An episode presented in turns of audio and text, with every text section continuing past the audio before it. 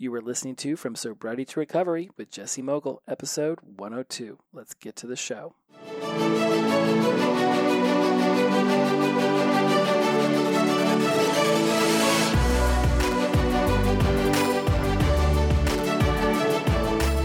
Welcome back, my friends. I am your host, Jesse Mogul. I am in addiction recovery, and I am coming to you the week of the Super Bowl.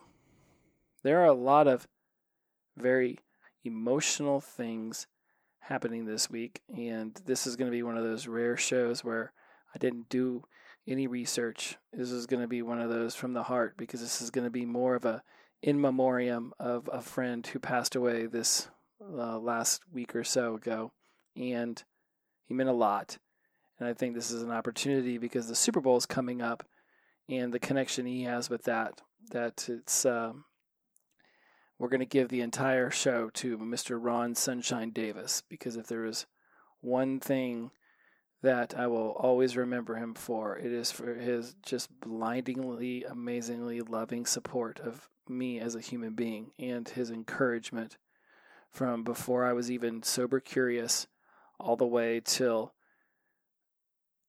till the last time I ever saw him. That man loved me to death. He was just the most amazing friend, and he was extremely supportive of my sobriety and recovery. And he himself was either nearing 30 years or just past it. And, you know, he would, these grand ambitions of going and speaking at the AA National Conference. I think it was supposed to be in Detroit at some point because he kept talking about Detroit and speaking at AA on the grand stage just the most hilarious dude ever. And he passed away. I'm still very confused about what happened. I, from from what I've been able to stitch together, um, it was COVID, Corona uh, related. Even though people had said that they'd seen him a few days before, um, he's he you know passed and he didn't seem like he was suffering any ill effects. And you know he was a cancer survivor and just a just a, he was as he used to like to put it he's like jesse i am a black gay man survivor of the 60s because he was 65 so he's like i was i was a kid back when that stuff was happening. He's like i have survived everything. Uh, he's like i have survived the integration of schools. And so he was an amazing human being and i don't really know if any of this is going to sound even somewhat coherent because i think it's i compartmentalize death very well after my mom passed away on Valentine's Day of 2007, I really believe that I just shed my final tears, and um, I really haven't cried since then. A couple near near hits on that crying thing. Cried cried like four times since then, but they were all drunk. Since I've been sober, I you know, had a couple couple where like the tears welled up. I thought, oh my god, it's gonna happen. Uh, there's a block there, and you know, and I've had a lot of death. I, I've I've uh, had to lay my high school sweetheart to rest, my first best friend in college to rest. How I lost my stepdad, my grandma, and my aunt Rosalie all in eight days one time. Of course, I just said my mom, Aunt Carol. Um, the list goes on for the people you know uh, that I've lost, and I think with Ron, I think you know I look back. I mean, the man, you know, thirty some years sober, just he was uh, in the hospitality industry his whole life. He traveled the world. He worked in Chicago and Miami and Atlanta and Los Angeles and Chicago. I had stories from all of it, especially back when he used to use. And once he got sober, he decided he wanted to become like this world traveler and really experience life to its fullest. And every year we worked at the Roosevelt together was, you know, in the he'd take a, a trip in the the fall and he would take a trip in the spring and he'd save up for those four to six months. And I mean, he'd go to like six different countries taking the Euro Trail, or he'd go to Colombia and Costa Rica and in San Salvador and you know in Mexico City. He ultimately retired and moved to Mexico City, and uh, just international through and through. Just he wanted to enjoy the shit out of his life, and uh, I wrote a quick list of like some of the lessons that I learned from him, and I'll, I'll I'll go through some of those. I just literally right before I hit record said let's let's see what I can remember from him, and you know I still haven't written anything on his Facebook wall, and I'm I'm planning on uh, putting together some memorial service for his LA friends, especially the ones from the Roosevelt who still think about him, and I know he he made an impact on everyone's life. He, um, this has been a tough year for people. It's, I think it's been a, it's been a tough year for the world. Regardless of what side of the politics you fall on, pro-mask, anti-mask, COVID numbers real, COVID numbers fudged, shutting everything down for political reasons or shutting everything down for health reasons, you know, regardless of that, if we could just put all that aside for a brief moment. People have died. A lot of people have died. And regardless of all of them can be absolutely credited to COVID or not, we're looking at millions of people that have died. And I am not a fool. I realize that every year millions of people die. This is the first time in the modern era where we could say that every single country in this planet has suffered together because of one common bacterial enemy, for a lack of a better way of, of calling the coronavirus anything other than it's a virus, right? It's this, this, this microscopic organism is going around and just devastating the world. And we've just lost millions of people. And I haven't really had to say goodbye to anyone within my my I uh, I've sort of numbered my circles. There's the first, second, third, fourth circle. Like my first circle would be the people that I regularly communicate with, and he was one of them. And so he's the first person in my first circle that's died. And I'm no doubt that this is this podcast is falling upon ears who have lost as well. And the change that this planet has gone through in the last year hell, the ch- the changes planet's gone in just the last you know decade. You know, 2010 to 2020 was phenomenal. Hell, 20, 2000s were crazy. It's like as soon as the 9/11 happened, it's like the whole world was put on alert. It's like, wow, if the if this mega superpowered gigantic beast can be can be hit, who can't be? And then the 2010 to 2020s just saw this proliferation of social media and the smartphone in this just constantly connected world. Remember, 2008, 2009, I mean, we were all still using flip phones and having to hit the five button three times in order to get like an O or some shit. It wasn't like we were we were not connected. We were still using pagers back in like early 2000s, like we were all doctors in, the 2020s, it, it started off crazy. And there's been a lot of tumultuous times. And the Ron dying and the confusion I feel about that and the disheartened just I feel so like how the hell how the hell did that guy die? Survived cancer. Mugged multiple times in Los Angeles.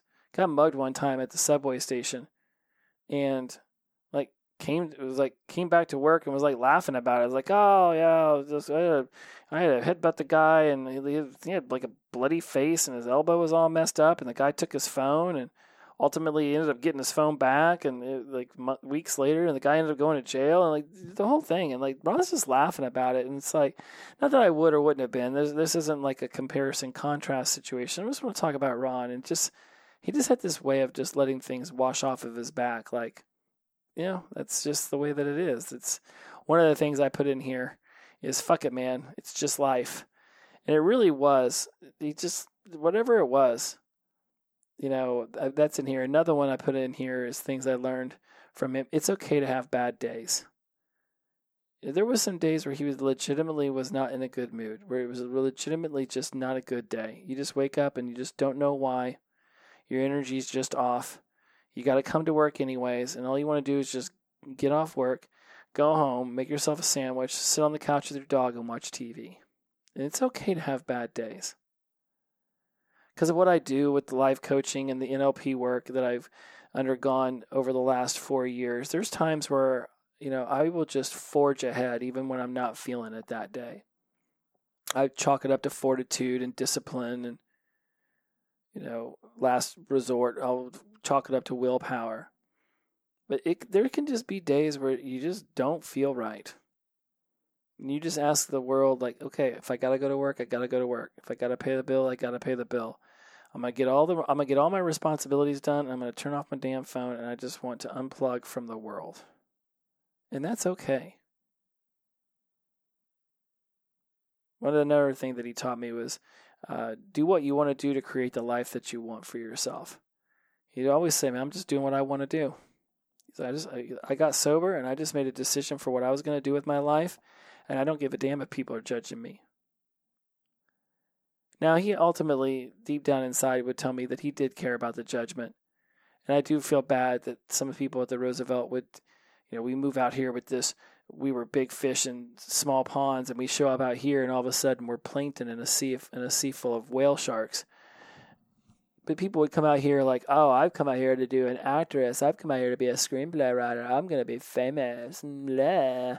Oh, what are you? You're just a waiter? Oh my God, you're a 60 year old waiter at the Roosevelt. Why are you even bothering? Meanwhile, you know, we've all got our nose down on the grindstone. You know, just where are we going to get our next headshot? When are we going to get our next, you know, uh, audition? When are we going to get our next anyone? Anyone even notice that I'm in this city trying to trying to succeed? Meanwhile, he's over here, just tortoising it away, stashing away money every single paycheck. Four to six months later, dude's on a whirlwind whirlwind trip oh, I'm gonna go to I'm gonna go to Istanbul. I'm gonna go to Turkey this time. I'm gonna go over here and do some Greece stuff. I'm gonna go to Italy for uh, three weeks. Oh, I was in Italy for three weeks and it bored me, so I decided I was gonna go to Estonia. Whatever he wanted to do, he just did it. I have no doubt that Ron did not want to die, but there is not a, a bone in me that thinks that he died with regrets. That man lived it up. He traveled the world and he did exactly what he wanted to do to create the life that he wanted for himself. I have on here be a lovingly smartass. Then that guy could say some of the most whack stuff with a smile and a laugh on his face, and we would just start crack up because he'd be like, "That seriously just come out of your mouth." He is a smartass. But he, but he did it with love. It was, you know, I mean, of course, being Mr. NLP life coach, I, you know, saw it in a way as being some level of a defense mechanism towards, you know, different kind of insecurities he may or may not have had on himself that were his or projected upon him. But ultimately, I mean, he did just, he, he did work his tail off to live life with like a free freeness and an air quality to him where he just he he wanted to just enjoy, and he couldn't for the life of himself understand why other people didn't put more effort into just enjoying their life. He would tell me all the time, "Dude, you work a lot." He's like, "You work all the time," and I do. I get enjoyment out of it. And I again, I don't want to die young, but you know, if I'm sitting here editing editing a video or I have a heart attack during a part, podcast, I mean, I'm going out doing the stuff that I love to do. You know, I love my creative expression. I love knowledge and learning things and then applying it, then going out and sharing what I've learned with other people. You know, those are two of my highest values knowledge and application and creative expression. You know, for him, it was just friendship and, and, and, and traveling and exploring. That leads to another thing that I always thought was pretty special about him make friends with everyone. That guy could seriously make friends with a lamppost. Even the most pissy guests that we would have at that restaurant would sit there and nod their head. They may not be enjoying it, enjoying it, but they would they wouldn't just shun him.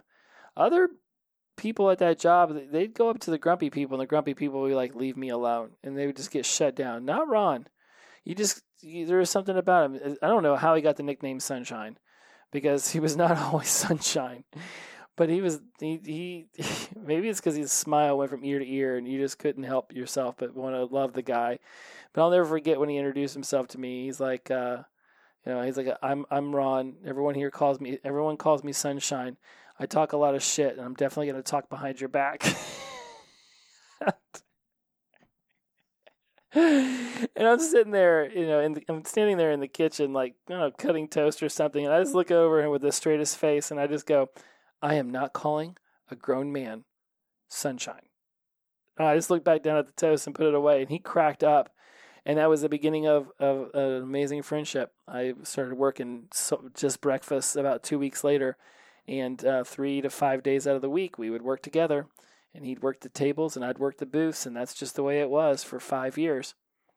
And uh, yeah, I'll never forget that. My name's Ron. Everybody calls me Sunshine. I talk a lot of shit. I'm definitely going to talk behind your back.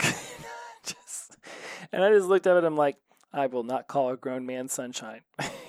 and you know that was just you know well, some people will be like well that's that's a whack way to introduce yourself to somebody but that was just his sense of humor and you know no judgment no judgment just seek to understand him seek to be his friend uh, make friends with everyone is something he taught me stay in contact with them man that man i got i have no no idea how he stayed in contact with so many people but he had friends in 27 different countries he's always oh i talked to my friend in germany the other day oh i talked to my friend in sweden the other day i'm like you know, I, have gone, I've, I've traveled the world. I've been to 17 different countries. I do not have friends in every country I've visited, but this guy does.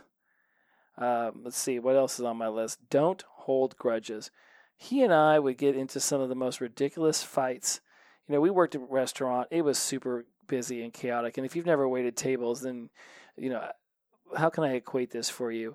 Just imagine it's like 30 different people barking orders at you at the same time, all wanting what they want, thinking they're the most important person in the world, that their ranch or their ketchup or their their their fresh Coca-Cola or glass of coffee is nothing is more important than that. The world will come to an end if they don't get two more inches of coffee. Oh, and you didn't bring creamer, but you when you finally prioritized the creamer and got it out there, they used all of about what would be considered maybe three grams of creamer it's, they couldn't drink their coffee till they got their creamer, but by God, when they finally got it, three grams was all it needed. It was precise.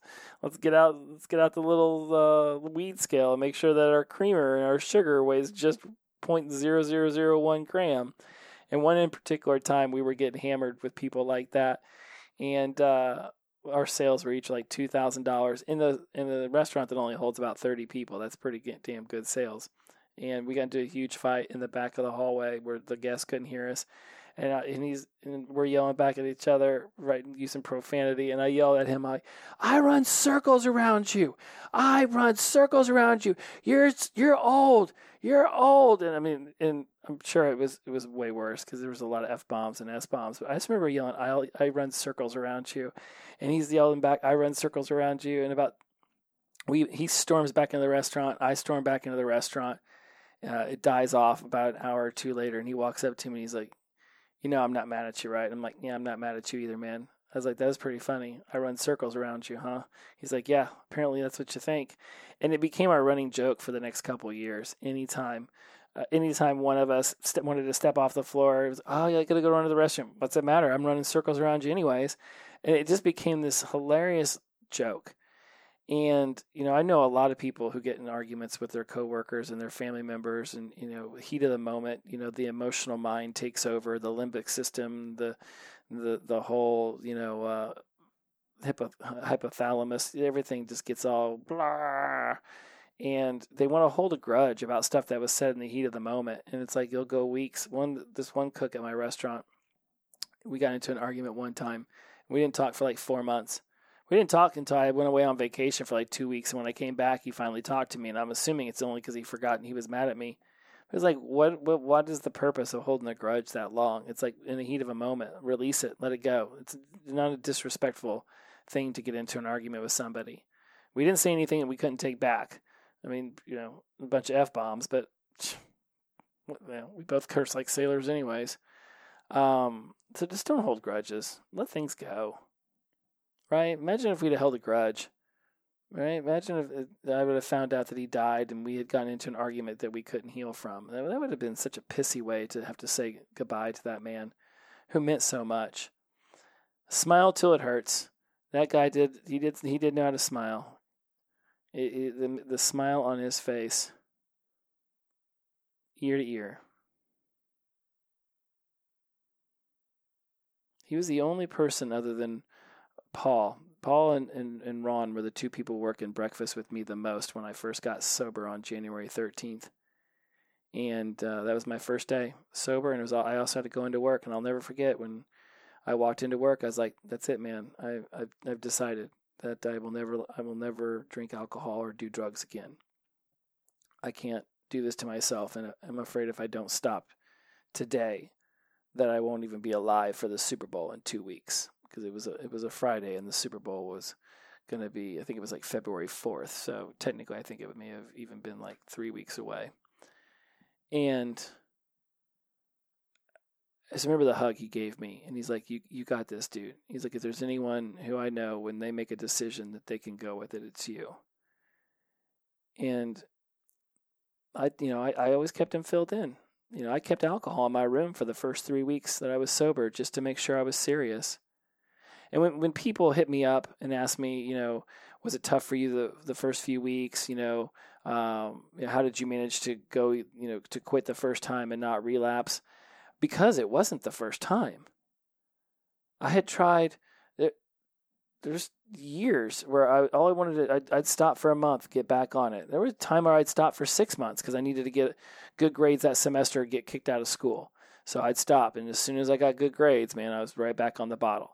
I moved to Los Angeles and quit smoking and, and drinking. Barely ever drank, and definitely quit smoking cigarettes for my first 18 months here.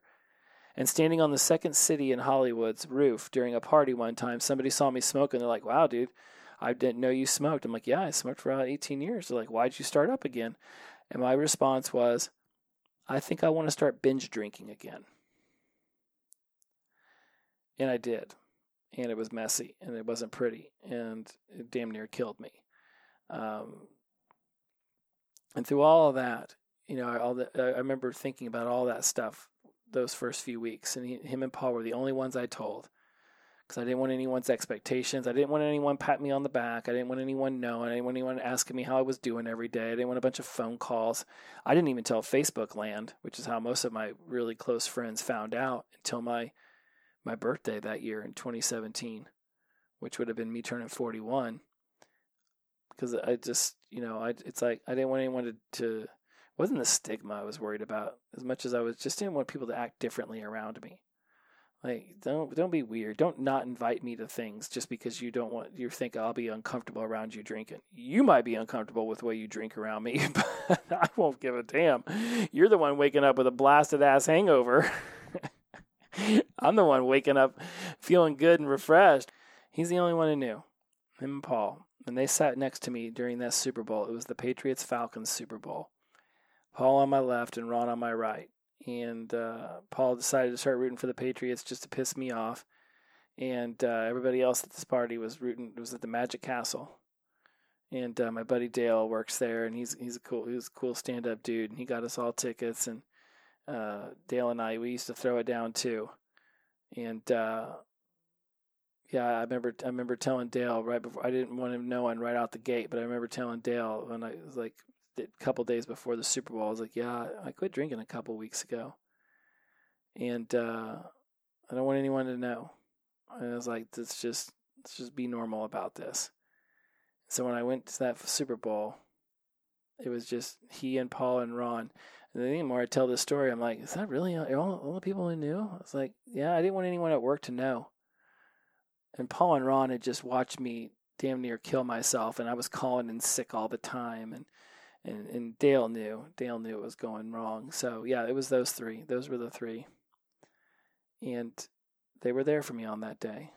And the Falcons blew a 28 point lead, 23, whatever. It was too many points.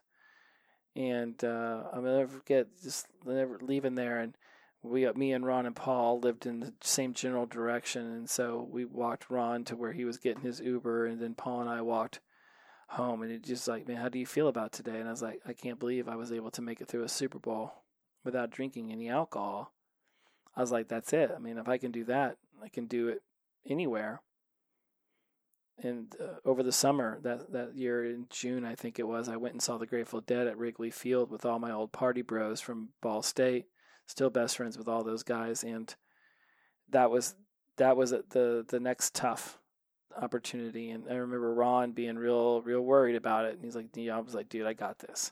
It's like I made it through the Super Bowl, bro. I got this, and I did, and it was it was easy. And uh, I remember walking away from that being like, if I can do that, if I can do a Super Bowl and a Grateful Dead run, psh, psh, please. Went and did a Phish run a, a year or so later after that, and that was uh, yep. So I'm like, all right, we got this, we got this. And I tell you all this, and this might be one of those episodes where it's like, uh, Jesse just sort of rambled on, but I think I'm just trying to compartmentalize Ron. And you know, I was talking to my therapist today, and she's like, "Yeah, maybe he gets this episode." Because I mentioned, I was like, maybe I should talk about him. I was like, you know what? Maybe I should. Maybe that should be the only thing I talk about is Ron. Thirty years sober. He's got some stories of getting tossed out of bars, having his teeth smashed in. Um, you know, that guy he he lost cell phones sober, so I have no doubt that guy was probably losing cell phones intoxicated. But no, wait, if he had 30 years in, that would have been early 90s. He didn't even, so no, he would never have lost a cell phone because they weren't invented yet. so I'm gonna miss him. I don't think it's gonna impact me right away, but I think you know I'd always told him I was going to come back. I went to Mexico City and visited him when he first retired there. I almost died on a mountain. Uh, not with him. I decided to go on a mountain that had no trail markers without anyone knowing I was going up it. And uh, I, th- I, think I told Instagram actually. Thank you. I did.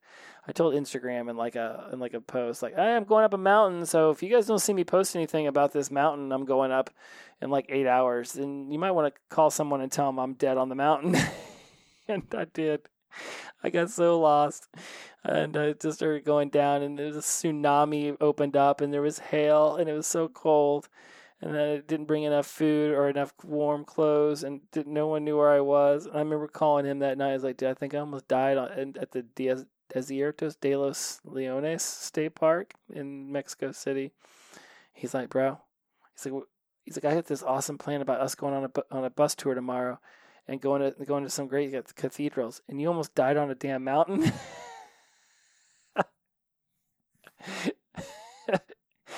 oh, if I remember correctly, he made jokes about how the tickets were non-refundable the whole day.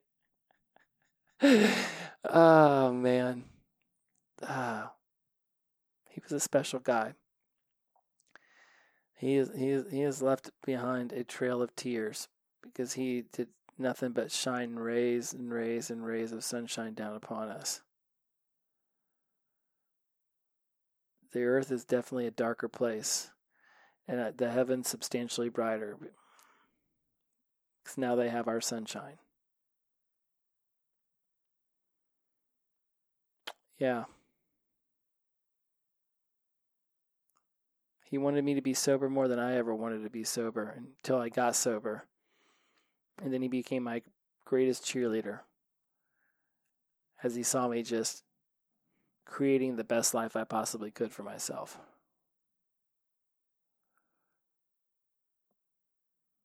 I'll never forget him.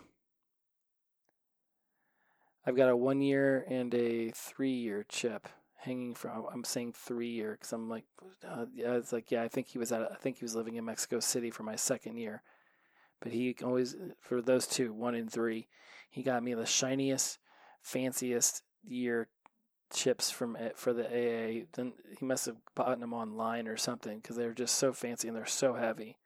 And I hang them from my rearview mirror.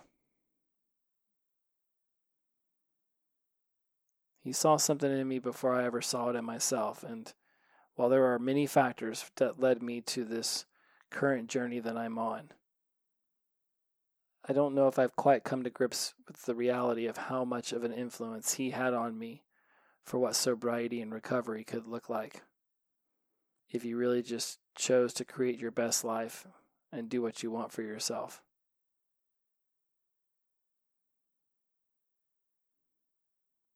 Yeah.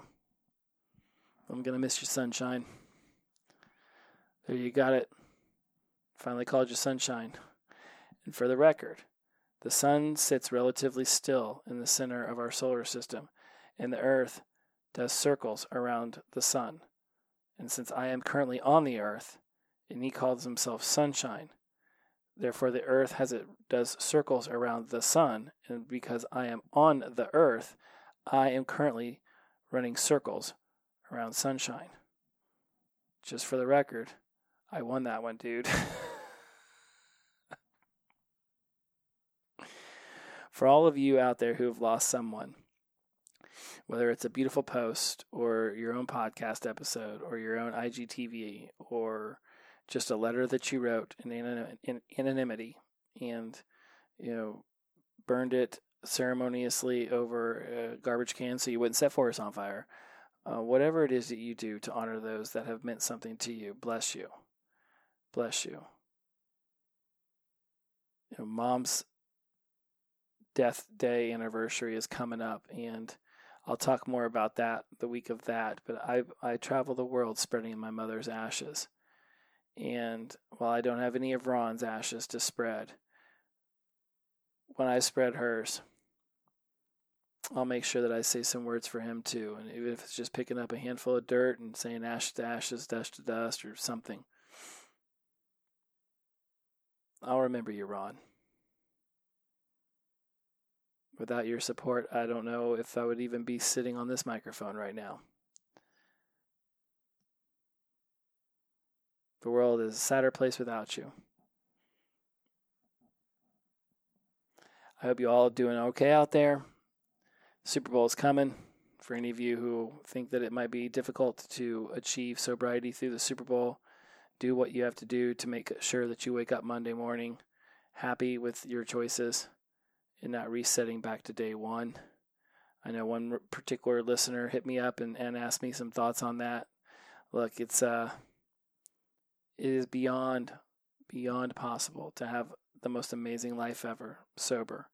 In fact, when you can finally release the cloud of addiction and alcohol and drugs, you will be blown away by the amazingness that is life that is all around you.